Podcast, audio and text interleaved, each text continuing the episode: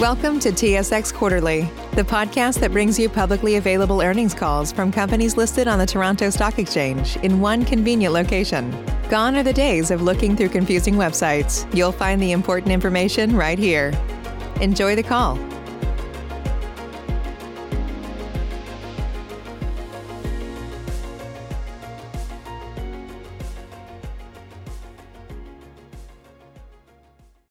Afternoon. I would like to welcome everyone to the Plaza Retail REIT fourth quarter 2021 earnings conference call.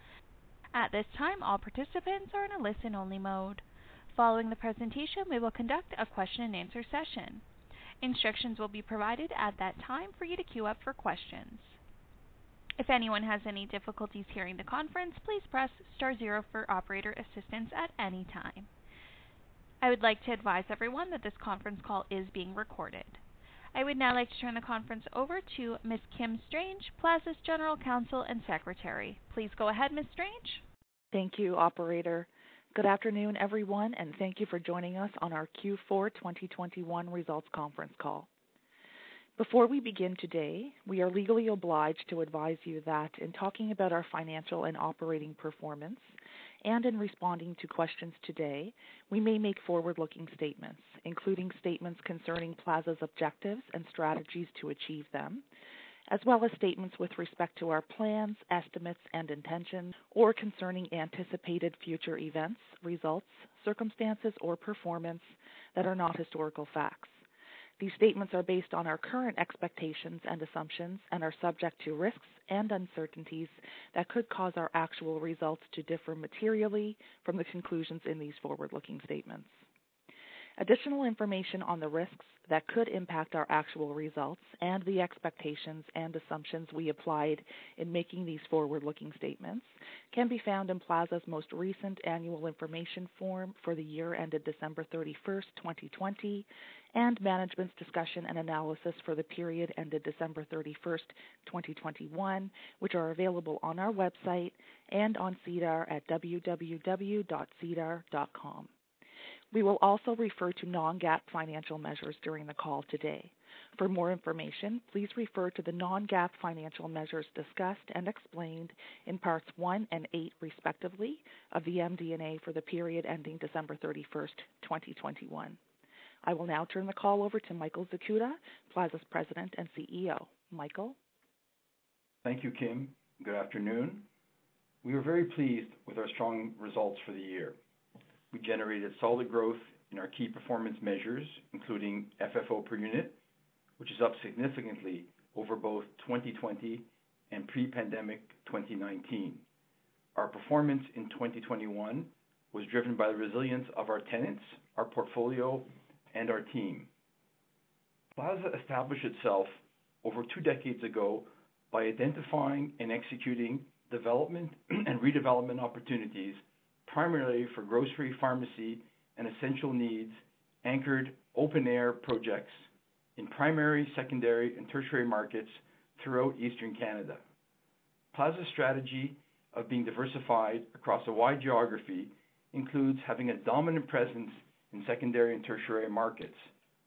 Although our properties performed particularly well over the last year, our pursuit of assets in these markets was not born during the COVID-19 pandemic.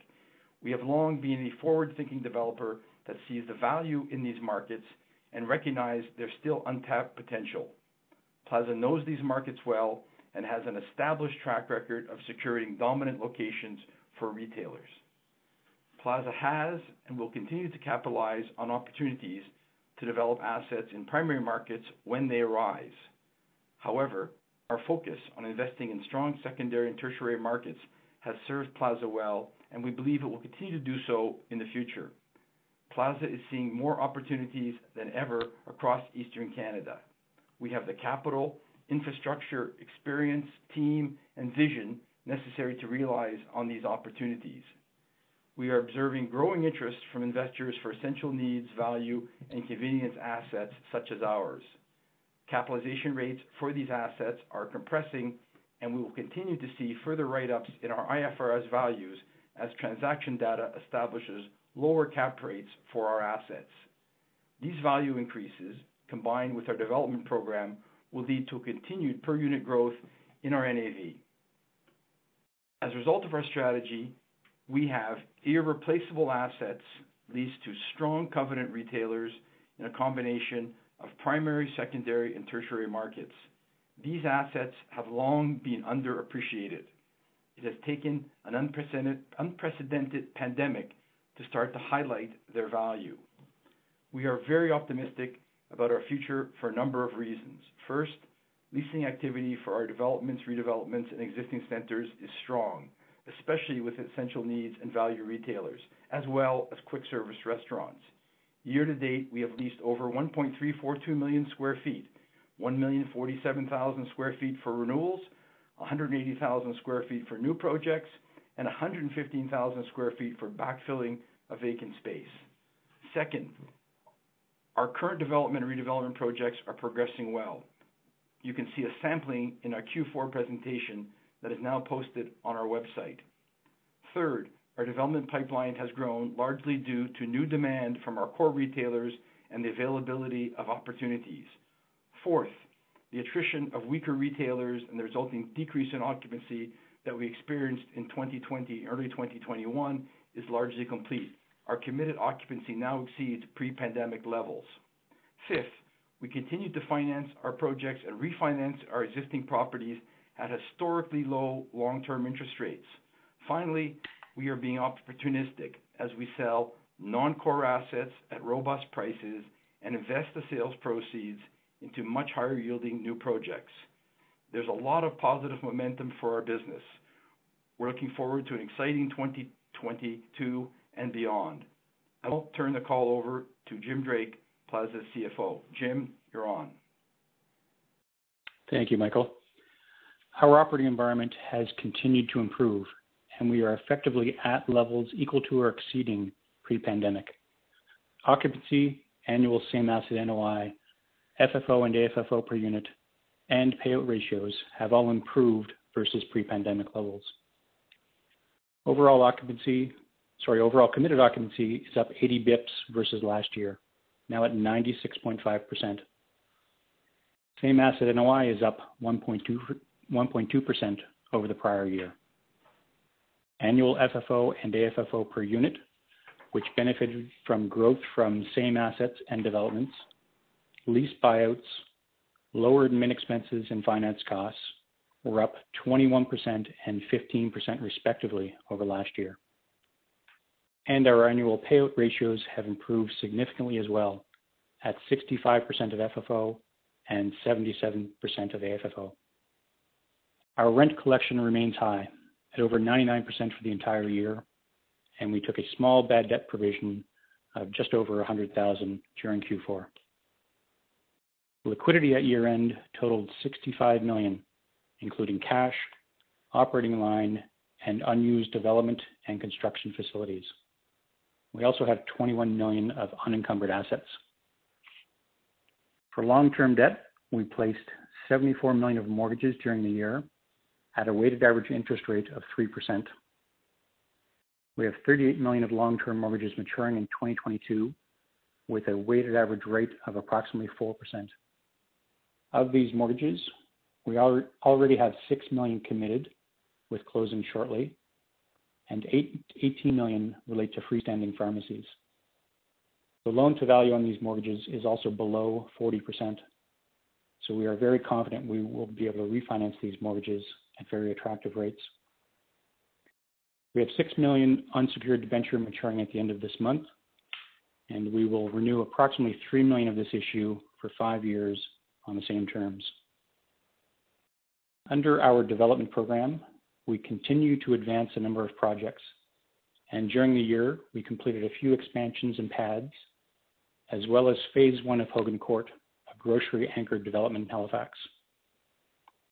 In Q4, we closed on two new projects in Quebec, a grocery-anchored strip in Drummondville, where we will lease up space and expand the building, and a new ground-up development in Chicoutimi with significant pre-leasing in place. On asset sales, we generated net proceeds of 13 million for the year from sales of non-core QSRs and excess land. and subsequent to year-end, we sold an additional non-core QSR for proceeds of 2 million. We are seeing very strong demand for our small non-core assets at very attractive pricing, and in certain cases, reflecting a higher and better.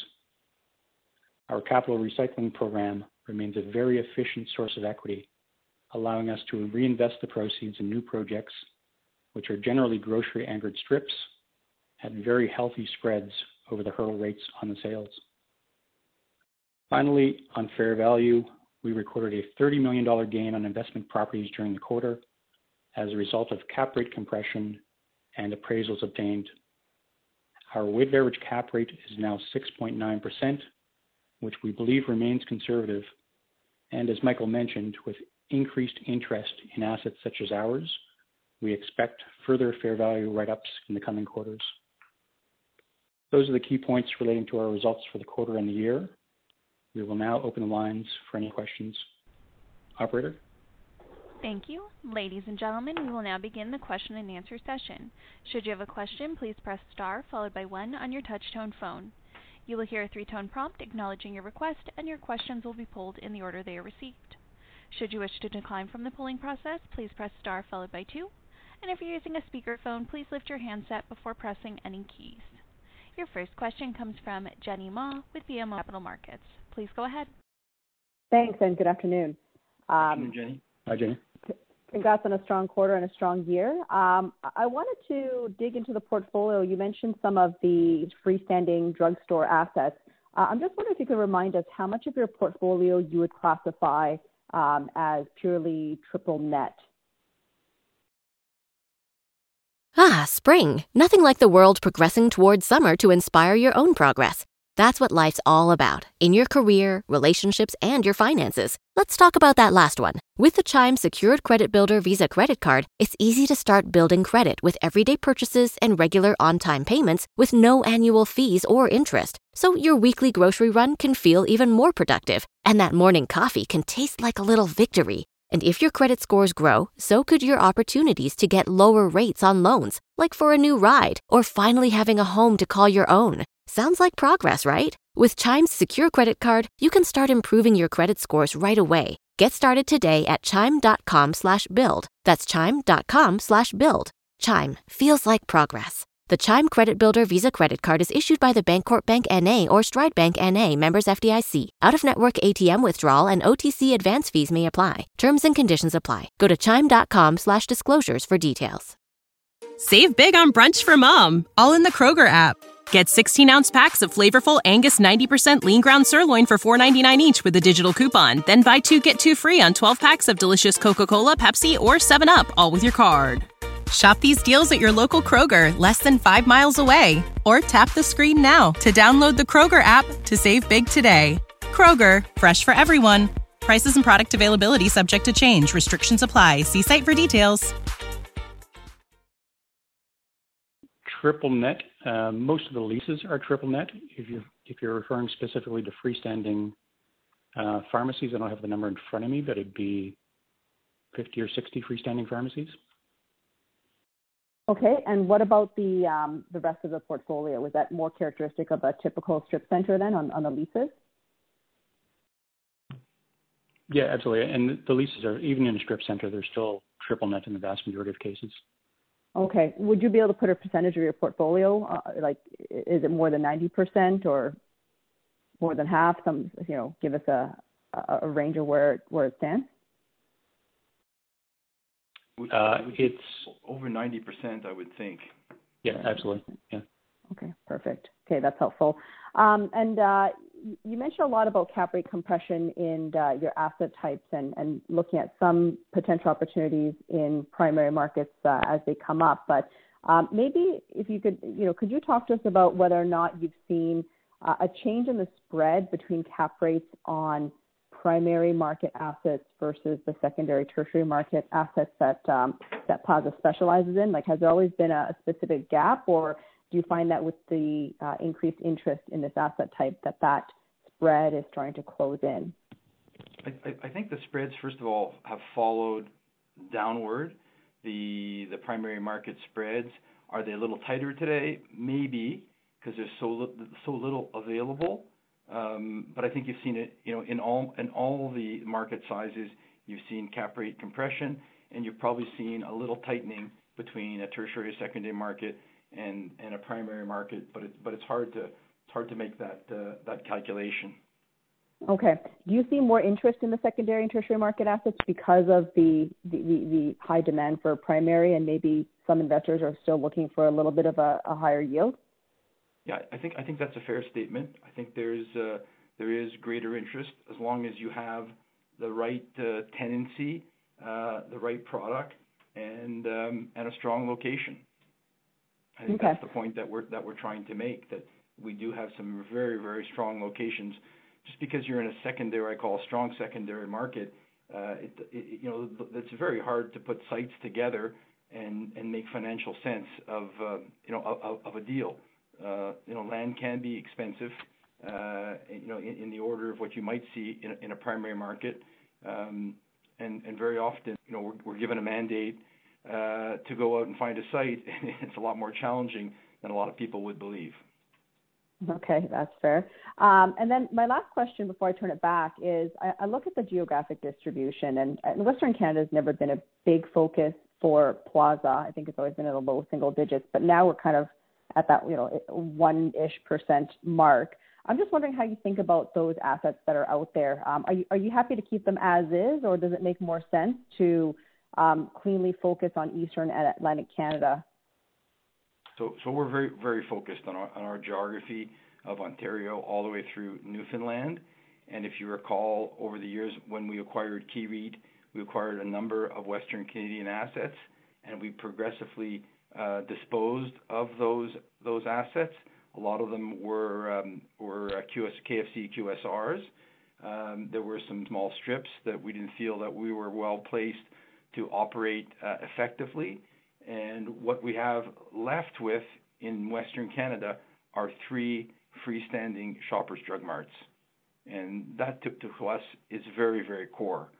Um, I think we have 75 or 76 Shoppers Drug Marts. Mm-hmm. We're not in the business of selling that type of asset, so we've kept them.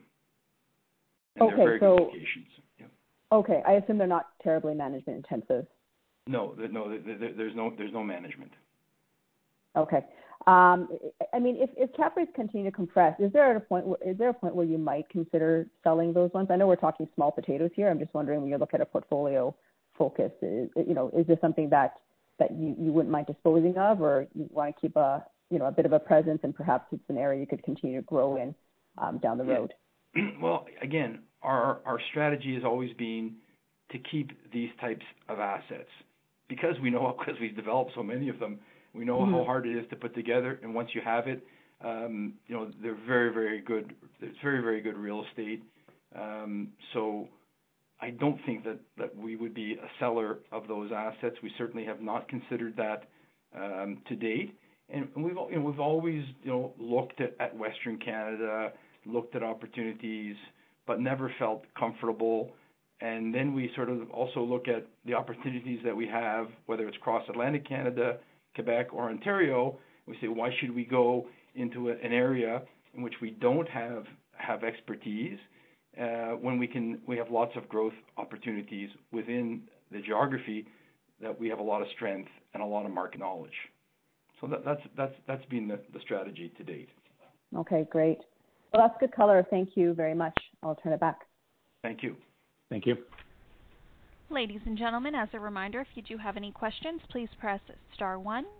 Your next question comes from Sumayya Syed with CIBC. Please go ahead. Thanks, and good afternoon. Good afternoon. Um, uh, Michael, as you're uh, acquiring and uh, sourcing land and redeveloping properties and looking at the supply side, is it a continuation of activity that was sort of on pause during the pandemic? Or from your viewpoint, has the size of the opportunity actually expanded as a result of the pandemic? I think there are more opportunities as a result of the pandemic. So the recent deals that that we've that we've acquired are all deals that would have originated during the pandemic.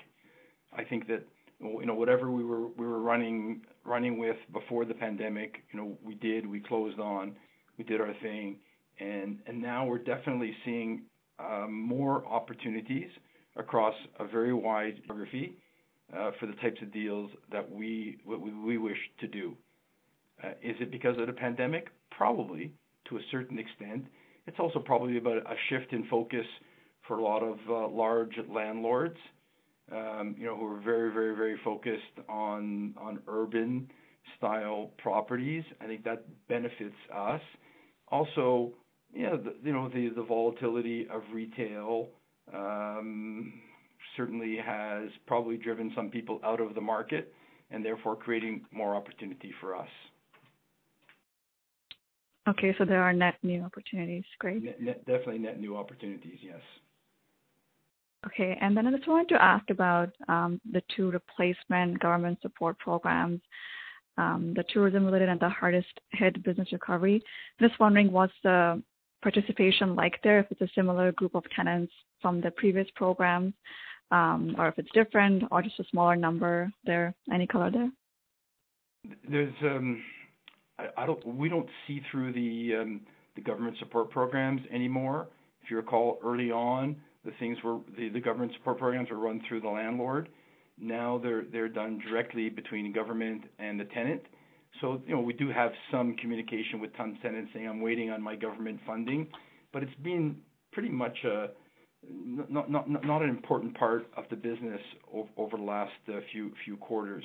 You've definitely seen a serious rebound. You know, I was looking at sales figures, so for you know, so 12 months running to end of January, and there's definitely been a significant improvement in many many areas, even some of the areas that were uh, that were hit hard uh, by the pandemic over the last year.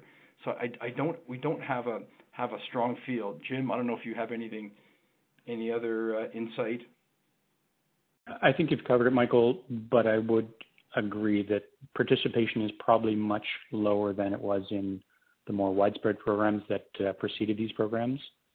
Um, and given that we're not seeing any real impact on our tenants either, you know, we're not seeing increased bankruptcies, we're not seeing uh, increased AR, so that's a great sign and plays into Michael's comment on tenant sales.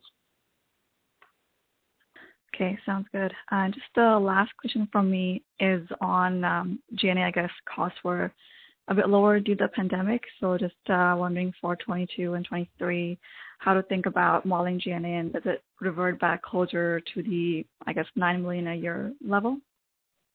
No. I mean, maybe I'll let mm-hmm. Jim comment, but I don't think it's gonna go back up. I think we uh, the pandemic has has changed um, uh, changed things. You know, we did an early retirement program which um, led to to savings. We're definitely you know doing less travel for business.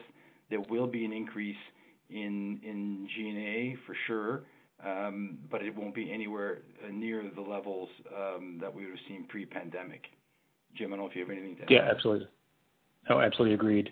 Um, 2021 is really sort of a normalized year.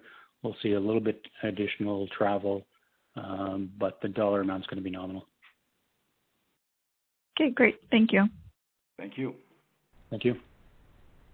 Your next question comes from Jim Wilson with CIBC. Please go ahead. Hi, Mike. Hi, Jim. Hey, Kim and Jim. Um, my question was in regards to the costs of development. Um, all we hear about is how costs are rising in construction materials and so on. And are your returns going to be the same uh, because of these rising costs? Or are you able to pass that on in rents uh, to the tenants? Yeah. You know, it's very, very much a deal specific. So we've had some bad surprises. We've had some good surprises on on cost. And, and I've said this many times, you know, we do work over a very large geography, and it's really interesting to see how costs for a similar product can vary. So It depends how hungry, you know, some of the contractors are. We're we're clearly budgeting much higher numbers, and we're getting better rent. Um, so you know, returns are are decent. I don't think that they're. Are they weakened a little bit? Maybe. Uh, it depends on on the final outcome. We've definitely, uh, you know, had discussions with some of our key retailers, and we say, "Guys, you you gotta pay more." And they say, "We understand." And you you are seeing some higher rent because of higher costs. Um so maybe I'll just add, Um, maybe there was a bit a bit, of bit of pressure on the unlevered return. Um but we, uh, as, as I mentioned, we're borrowing money at extremely low rates. We wouldn't have underwrote a project two years ago with a 3% interest rate. So our levered returns uh, have been pretty stable. Yeah. And that's uh, ultimately what we're looking at is, you know, is our levered return success. Okay. Uh, um, the last question would be in regards to you're speaking about lots of opportunities coming out of the pandemic. Quite a few enclosed malls are suffering and probably lots of empty space. Do you envision ever taking a plunge into that and uh, taking advantage of some of the the distress that's in the closed mall area? You know, I think I've said this previously on these calls. I think that's a domain for private uh, equity and not a public REIT. And when I say that, I mean operating Uh, an enclosed mall as an enclosed mall. So we're always looking, and we're pursuing opportunities to acquire an enclosed mall, but transform it or simplify it into an open air center. That's that to us is very good business. Know, we're chasing that. We're always chasing that. But you know, the majority of malls would not fit for our strategy of making that transformation. There are still a number of them that shouldn't be enclosed malls. They should be strips, and that's the kind of product we wanna buy. But are we gonna go and buy malls and operate fashion malls? I don't think that's where we we wanna be. That's not yeah, it's not our core business. Um, and I think it's it's highly volatile. Um, and I'd rather stick to the, you know, to our our solid essential needs, open air center business. That's rock solid. We'll leave the enclosed mall volatility to others. Okay. Thanks, guys. Thank you. Thank you. Ladies and gentlemen, as a final reminder, if you do have a question, press star one. Your next question comes from Alex Leon with Desjardins. Please go ahead. Hi, good afternoon. Good afternoon. I've got uh, Good afternoon. One question here on the um, cost recovery clauses. So the MD&A discloses um, cost recovery clauses linked to CPI. So I'm just wondering if there are any caps to those recoveries, and if so, if that would be expected to be a headwind in 22 with uh, CPI running at these elevated levels. If if there are any caps, they're not material. There there might be two or out of out of our, I don't know, 1,000+ leases, there may be one or two. That's generally not how it's structured. Okay, great. That's it for me. Thank you. Thank you. Thank you. There are no further questions at this time. Please proceed. Thank you, operator. Ladies and gentlemen, this concludes your conference call for today. We thank you for participating and ask that you please disconnect your lines. Have a great day. Ah, spring. Nothing like the world progressing towards summer to inspire your own progress. That's what life's all about in your career, relationships, and your finances. Let's talk about that last one. With the Chime Secured Credit Builder Visa credit card, it's easy to start building credit with everyday purchases and regular on-time payments with no annual fees or interest. So your weekly grocery run can feel even more productive, and that morning coffee can taste like a little victory. And if your credit scores grow, so could your opportunities to get lower rates on loans, like for a new ride or finally having a home to call your own. Sounds like progress, right? With Chime Secured Credit Card, you can start improving your credit scores right away. Get started today at chime.com/build. That's chime.com/build. Chime. Feels like progress. The Chime Credit Builder Visa credit card is issued by Bancorp Bank N.A. or Stride Bank N.A., members FDIC. Out-of-network ATM withdrawal and OTC advance fees may apply. Terms and conditions apply. Go to chime.com/disclosures for details. When you need mealtime inspiration, it's worth shopping Kroger, where you'll find over 30,000 mouth-watering choices that excite your inner foodie. And no matter what tasty choice you make, you'll enjoy our everyday low prices, plus extra ways to save, like digital coupons worth over $600 each week. You can also save up to $1 off per gallon at the pump with fuel points. More savings and more inspiring flavors make shopping Kroger worth it every time. Kroger, fresh for everyone. Fuel restrictions apply.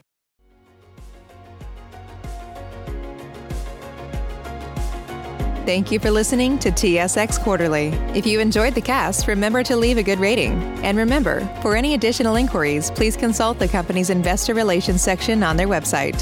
See you next time.